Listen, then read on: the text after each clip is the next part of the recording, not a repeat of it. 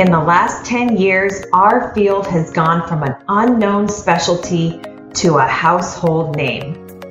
This brings unprecedented opportunities, but we need to rise up to meet them and give our patients the care that they deserve.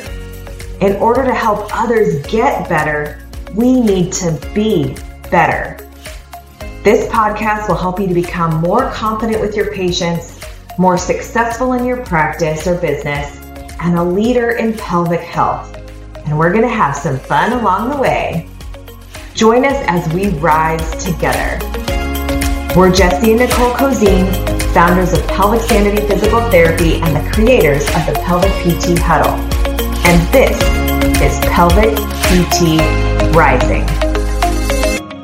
Hey guys, welcome back to another episode of the Pelvic PT Rising podcast with Jesse and Nicole Cozine. Hey Nicole. Hello. I think this is a really important episode and topic, and one that we've run into, I know, in your personal career and in the clinic but preserving your body as a physical therapist. Like you guys have physically demanding jobs and you're putting in a lot of hours working with your hands. Like, how do you do that? Yes, and this, you know, might seem like a funny topic for a podcast because it's we're going to depend on your visualization of a lot of things here, but as you know, we are all rehab professionals, so this shouldn't be too difficult for you to do. But so I have been a manual based therapist now for about 16 years and knock on wood, but I have never had like a major event where I've had any sort of pain or any problem with anything, even though every day for a lot of patients, I am working with my hands and weight bearing through my arms. And that is something that I can attribute back to one of the, I got trained by a CFMT or an IPA physio when I was in school and it was one of my the best rotations ever. They are, you know, highly manual therapy based, but my CI every time, one of the biggest things that he would always talk to me about almost with literally every patient is my body mechanics and how I was going to be able to implement that over years of my career. And I've never forgotten that and I've always um, practiced that way and I can attribute it to my CI back in the day. And that was really lucky of me to have that person. But I think that we all need a little bit of a reminder sometimes on taking care of our own bodies because I never want us to be the limiting factor to being able to implement certain treatment strategies for our patients. That shouldn't happen. We've seen that people have reached out, even people in the local area who, you know, used to have a more manual focus and now do something where maybe you do switch to doing like all biofeedback not because you necessarily think it's better for the patient, but because it's better for you and your body. That's what you can tolerate. Yeah, and I actually know someone personally who that used to be a manual therapist. I actually trained her and I trained her in a very good way, but she wasn't disciplined. I guess that's the point. She wasn't disciplined about her body mechanics and she ended up having a ton of wrist problems. She wouldn't, you know, do her own work and go to the gym and get stronger and that kind of stuff. And she ended up having a huge problem. She was wearing wristbands all the time. And then she actually ended up starting to treat in a completely different way. And in her case, she started to be completely hands off, rarely touch the patient at all, then started to rely a ton on biofeedback. And y'all know how I feel about biofeedback, but I especially don't like it if you're doing it only because you can't do something else that's better for the patient. And so that, that's just really unfortunate. And, and we all know that there's multiple ways to get a patient better. But if I want you to go back to what is your ethos? And if your ethos is that you started out being a manual based therapist, then we got to get you to be able to preserve that so that you can practice the way that you think patients need to be treated over the course of your entire career. And I know that for some of you younger PTs out there, that might seem like, oh, this is never going to happen to me. I feel great. But I can tell you that it is so, so, so important for you to, if you, even if you don't have anything quote unquote wrong right now, to pay attention to how you are implementing these treatment strategies for your patients. So, what does it look like when you do start having problems or pain? Where does that usually manifest for like manual physical therapists? I would say in a manual PT, wrists, thumbs, sometimes fingers, and even shoulders and mid back because, you know, as we are doing joint mobs and mobilizing hips and stuff like sacrums and stuff like that, we're actually weight bearing through our arms quite a bit. And it's not that we're using that much force, but that's something that if you're doing it right, you don't have to use that much force, is, is the point of this podcast. But if you are not watching your body mechanics, then the force that you are putting down is times whatever, you know, times a lot more than what it's supposed to be if the angle of your hand isn't great or your body mechanics aren't optimized in that way. And when does this usually seem to manifest? Is there any kind of pattern to this? Is this something that's going to pop up usually earlier in the career when before you develop some of your strength in your hands? Is this something that's more of a repetitive you know, you see this being a bigger problem for people 10 years in? Does it totally depend? I feel like it totally depends. And this is a good thing for us too to understand what were we doing before? If you are a volleyball player and your shoulders are shot and you want to be able to do some joint mobilizations and weight bear through your arms a lot, you're going to have to change a lot of the ways that you might be rehabbing your own self because of your previous history in another life from some of the stuff that you might you used to be doing. You know, I have a nagging, you know, right SI joint problem. So if I am offloading somebody's leg, I usually typically now will use a pillow to do the same thing that I used to do where I used to have like one of my knees up on the table where the patient's leg was draped over mine. So I don't do that as much anymore. Um, sometimes I still will, but I vary that position because I know that I have a tendency to have issues with that part of my body. So it's another part of understanding what you might be susceptible to if you have really hypermobile thumb joints, right? MCP joints, then that might be a place for you. That doesn't mean that you can't do something like skin rolling and myofascial release. It means you have to be careful and really cognizant about how you're doing it. And it's not in the thumbs, anyways. And so, getting somebody to maybe observe you doing it, getting a mentor to help you, even having a coworker watch your body mechanics can be so much more beneficial than, hey, can you pop my pelvis today or whatever to make me feel better? I think that is something I've noticed about you physical therapists too. Because you know the body, you guys tend to be really lax about these kind of things. Like, oh, I'm having this pain, but it could go. Nicole does this all the time. I'm having this problem, but I know that if I really took any time and wanted to fix it, I could. So it's not a big deal. So I'm just going to let it linger for forever. I am, I, well, so I've not had a problem with my hands, but that is how I am with like I've had some foot issues and stuff like that, and I'm just like, oh god, I know exactly what that is, and it's like not worth it to me to actually do it. I think really, if you contrast that with our patients, you guys, what that means is like we're that's the fear. We're not scared of it. We know exactly what it is. We know how to fix it. Now it's just a matter of discipline. I think the opposite happens with our patients. They don't know what it is that creates a huge impetus for them to oh my God, get help. What could this possibly be? Because they don't understand it, which in our issue for us ends up being a detriment sometimes because we let stuff go a longer time because of that. So, a couple of practical things here. We're going to run through a list of ways that you can be helping yourself. Because at the end of the day, we do want everybody to be able to be in this field for as long as they want to be, doing the stuff they want to be doing, and not being worried that their body is going to be the limiting factor in what they can do or having to make decisions based on that. So, a couple of things that you jotted down here, Nicole. First and foremost, and this, I wonder how many people actually do this use both hands equally. All the time, every patient, every day. Use both hands. I am just as good at doing literally everything with my left hand for patients as I am with my right hand. And that is huge. That goes for internal work, that goes for joint mobilizations, that goes for anything, literally anything. You should be able to use both hands equally. And guess what, you guys? It that's not something that is magic. That is something that takes freaking work and discipline. And it feels weird for a long time until one day it doesn't. And it really just is, is something that you have to pay attention to and deliberately be uncomfortable in for a while until you get good at it. It really is all about practice and reps. And that is something, if you guys don't realize why that's so important, it literally takes the strain on one of your hands and cuts it in half. Like yes. that's literally saying instead of doing everything or all of your internal with your dominant hand, you're now spreading that load over both limbs and literally cutting the amount of stuff that you're doing in half with any given hand. So that's probably the single biggest thing that you can do if you're not doing that just mathematically. Like, even if you don't have the greatest mechanics, if you're spreading that load over both hands, it's a hugely powerful tool to be able to do that. And just to give you an example, you guys, so just one example for internal.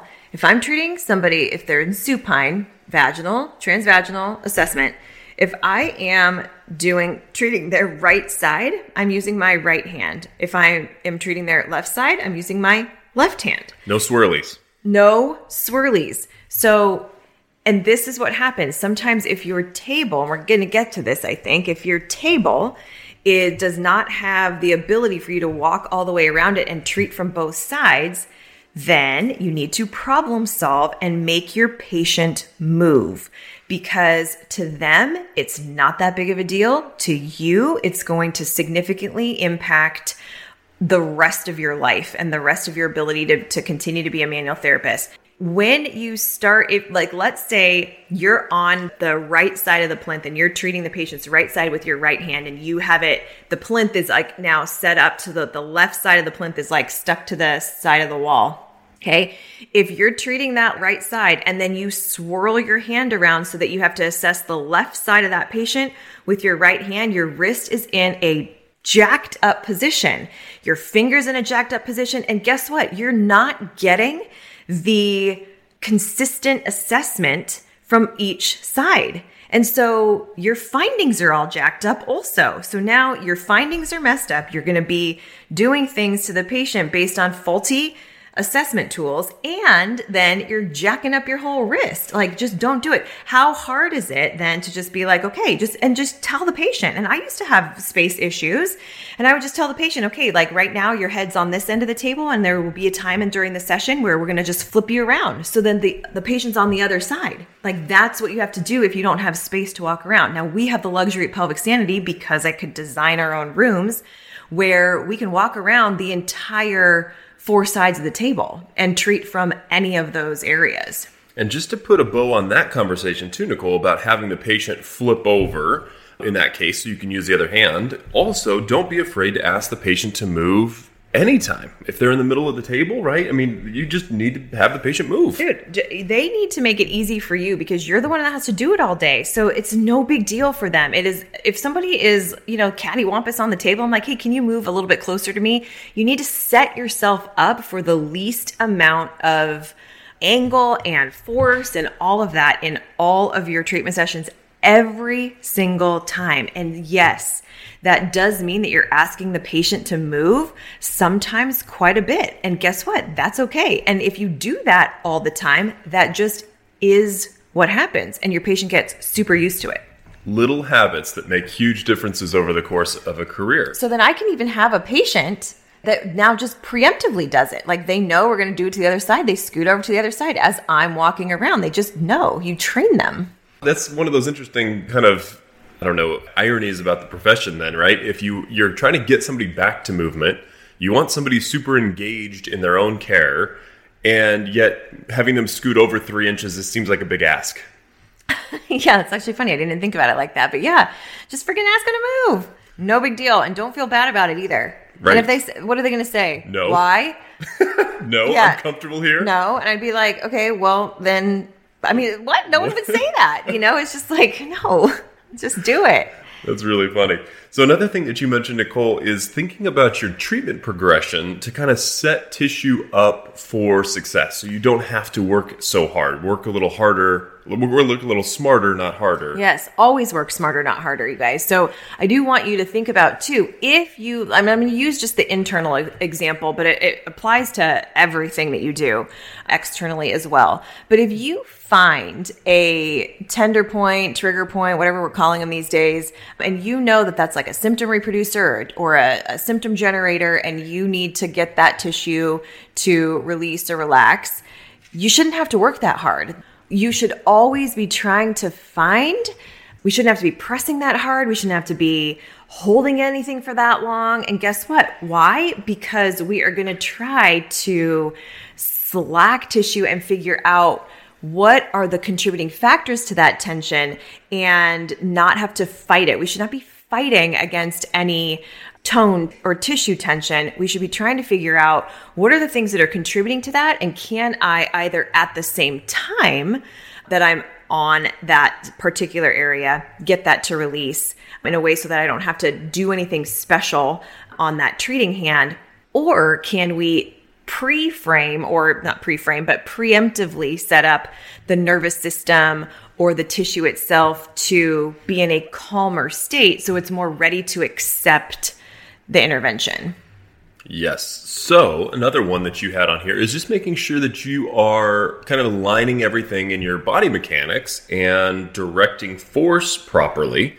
which sometimes looks a little weird. You might be climbing on a table, you might need a step stool, you definitely need a high-low table if you can get your hands on one, right? Give me the give me the breakdown yeah, on this. So, and this is something that we do with all of the training, like because I, again, I had the luxury of having somebody do this to me. One of the things that I'm doing when I'm training my staff is like we're talking about for you and your body, where do you need to be when you're doing this type of intervention on this type of body type and on that type of body type. So there's all different things that you have to that you can control. You control where the patient is, you can control how you're positioned with that patient. There are many times where I am on the table with a patient. One of my knees is up on the table with something. I mean, there are plenty, but it's all so that I can get in a position so that I have to put the least amount of force to make the most amount of change with the direction of force going straight into my whatever joint I'm using. So if it's my shoulder, I don't want to, I need to be like above the patient and positioning myself so that I really only have to use my body. I'm not actually moving my arm. And I know that we all know that, but I want you all to be thinking about am I actually doing that every single time? and for every single body type. And it is very rare that I am physically like taxed by anybody. I think the only person that I can think about that I was ever, I've ever like physically taxed, I had this, gosh, he was a, a police officer and he's like six eight, and he must have been like do you remember this guy? Remember like 320 pounds? All he muscle. was all muscle, like and there are some things where I was just like, I do not think that, I mean, first of all, I'm not that big. So there's just not that much that I can do to that person's body where I'm going to make that big of a change in the ways that I was doing it normally. So I had to figure out for him different ways I was going to intervene. That was actually one of my most challenging patients I ever had. Plus, he had pudendal neuralgia. So it was just that was really challenging. But there were, were some things where I was like, I know I need to do this, and I just can't get my body in the best position for this. And I need him to relax. So I, can, I am holding up his freaking huge ass tree trunk of a leg, and I'm freaking I'm straining. You know that is difficult for me. But that's such an exception Such to the exception. rule, which is the whole point, right? Is you can literally remember the one time in your career that you had to abandon your, you know, your technique, your principles with that. Another thing on here on that list is having a high-low table, using the high-low table because it's not good enough to just have one if you're never pressing the button up and down. Yeah, man, I am. Pre- that thing is going up and down all the time. And we have cool ones at our clinic that have you can. It's not just a button on the bottom. It is where that's kind of annoying because that's only on one side. We have levers on all four sides of the table, so I can be anywhere and and change the the height of the table. It's so important. Utilize that tool. If you don't have a high low table, if, first of all, if you don't have a high low table and you're a business owner, you need to get one. Invest. Invest. Like seriously, I know they're expensive, but it literally is investing in your own body and the longevity of your career. If you are working for somebody that does not have a high low table, then you, you can make sure to keep bugging them about it because they need to invest. That's something that is a good thing to advocate for. And, you know, your employer should be thinking that way. And if not, you know, maybe it is a, you know, a, what, one of those big OB tables. I don't know what everybody has out there, but this is one of those things that's worth going in and asking about because it is investing in your longevity. And frankly, as an employer, I don't want you going on disability either. Yeah, totally. so it should be a win-win and an obvious thing for everybody. So if you don't have one, we'd love to hear about that. If there's a story behind it, um, why that's not happening. Gosh, and you know, treating that's tough. If you're working out of like a gynecology office and you happen to be treating on an OB table, that's tough. You guys, that the table's shorter, it's on a different level. That that's tough. It's meant for gynecological exams. It's not meant for pelvic treatment. I think the other thing that you said in that segment that was really interesting to me, Nicole, that I hadn't really thought about is that this your mechanics change based on your body. And I was just thinking about the fact that, you know, you've trained obviously everybody at Pelvic Sanity. Like our smallest therapists are like five one and 40 pounds soaking wet, Seriously. Eh, all the way up to like six two. Yes, it's very, very different. So it totally matters. Your body type matters, how tall you are, how strong you are, how it just matters. And you have to take that into consideration, including the in your setup and your patient, right? Because all of those three things are variables that you can change, which means that there's a ton of different ways to do something that you can implement. Well, now talk to me about using some tools to make your life easier as well. Again, with this work smarter, not harder approach. Yeah, like, and I don't understand why sometimes like these tools get a bad rap, but like there's a tool that is super cool and it's called the Heskier's tool and it is has like 17 different surfaces that you can use and you can use myofascial release techniques. It's a it can serve as your index finger for trigger point release. I mean there's like a ton of different ways to do that. I've used for bigger places for bigger like if someone really has if i really want to like release someone's glutes before i do a sacral mob or something for instance then there are vibration tools that you can use that help the to and it doesn't help to break up scar tissue. It doesn't help to do anything, but it helps to give the nervous system a little bit different input so that you are an increased blood flow to prepare the tissue for whatever you're going to do. There's nothing wrong with that. What's wrong with it is if that's all you use all the time. But if you are having a progression already in your head for what does this need to look like so that I can get the maximum amount of tissue change in the least amount of work for me, then then you do it, and that's okay. And so the last one that we wanted to talk about is just routine self-care. Whatever that ends up looking like for you, but actually putting in a little bit of time. And again, little habits can make a big difference. So, what are some of the things, Nicole, people should be thinking about? You know, really at the end of the day, it ends up being being willing to accept being a patient. And this is not ask your colleague to half ass it for 20 minutes after work one day. I'm talking like, I would much rather, I said it before in this podcast, I would much rather have, if somebody has 20 minutes at my clinic, I would much rather have them look at me, watch me, treat a patient, and give me body mechanics tips of things that I can't see in myself, then hey, can you release this not for me or whatever? That or can you crack my, you know, can you do manip my mid thoracic spine? Like that's just knot the way we should do it. And you need to sometimes actually make an appointment either with another physical therapist or with a massage therapist or with an acupuncturist or whatever floats your boat. But that self care routine treatment is really important to prioritize if you want to do this for a long time without having an issue. And that is the goal for everybody. So I hope this has been helpful and really practical. This is one of those ones that really gets into the nitty gritty details. But if any, if you can implement even one of these things that we talked about, it's going to have a major impact on your career. So if you have any questions about this, if you're dealing with any of this, let us know, reach out. Also, wanted to remind you guys that we are still accepting applications for the Pelvic PT Rising Business Mentorship. So, if you are running your own practice, if you are thinking about starting your own practice, obviously we love helping you guys get set up and really building a business that works for you. So we've got an amazing group of people who are going through. I'm so excited to be working with them. And if you are interested in joining us, please reach out, let us know at pelvicptrising.com slash mentoring and we can check in with you, see if you would be a good fit, get you a little bit more information there. So, if you have any questions about this on preserving your body as a physical therapist, please do reach out. Let us know. We always want to keep this conversation going. And let's continue to rise.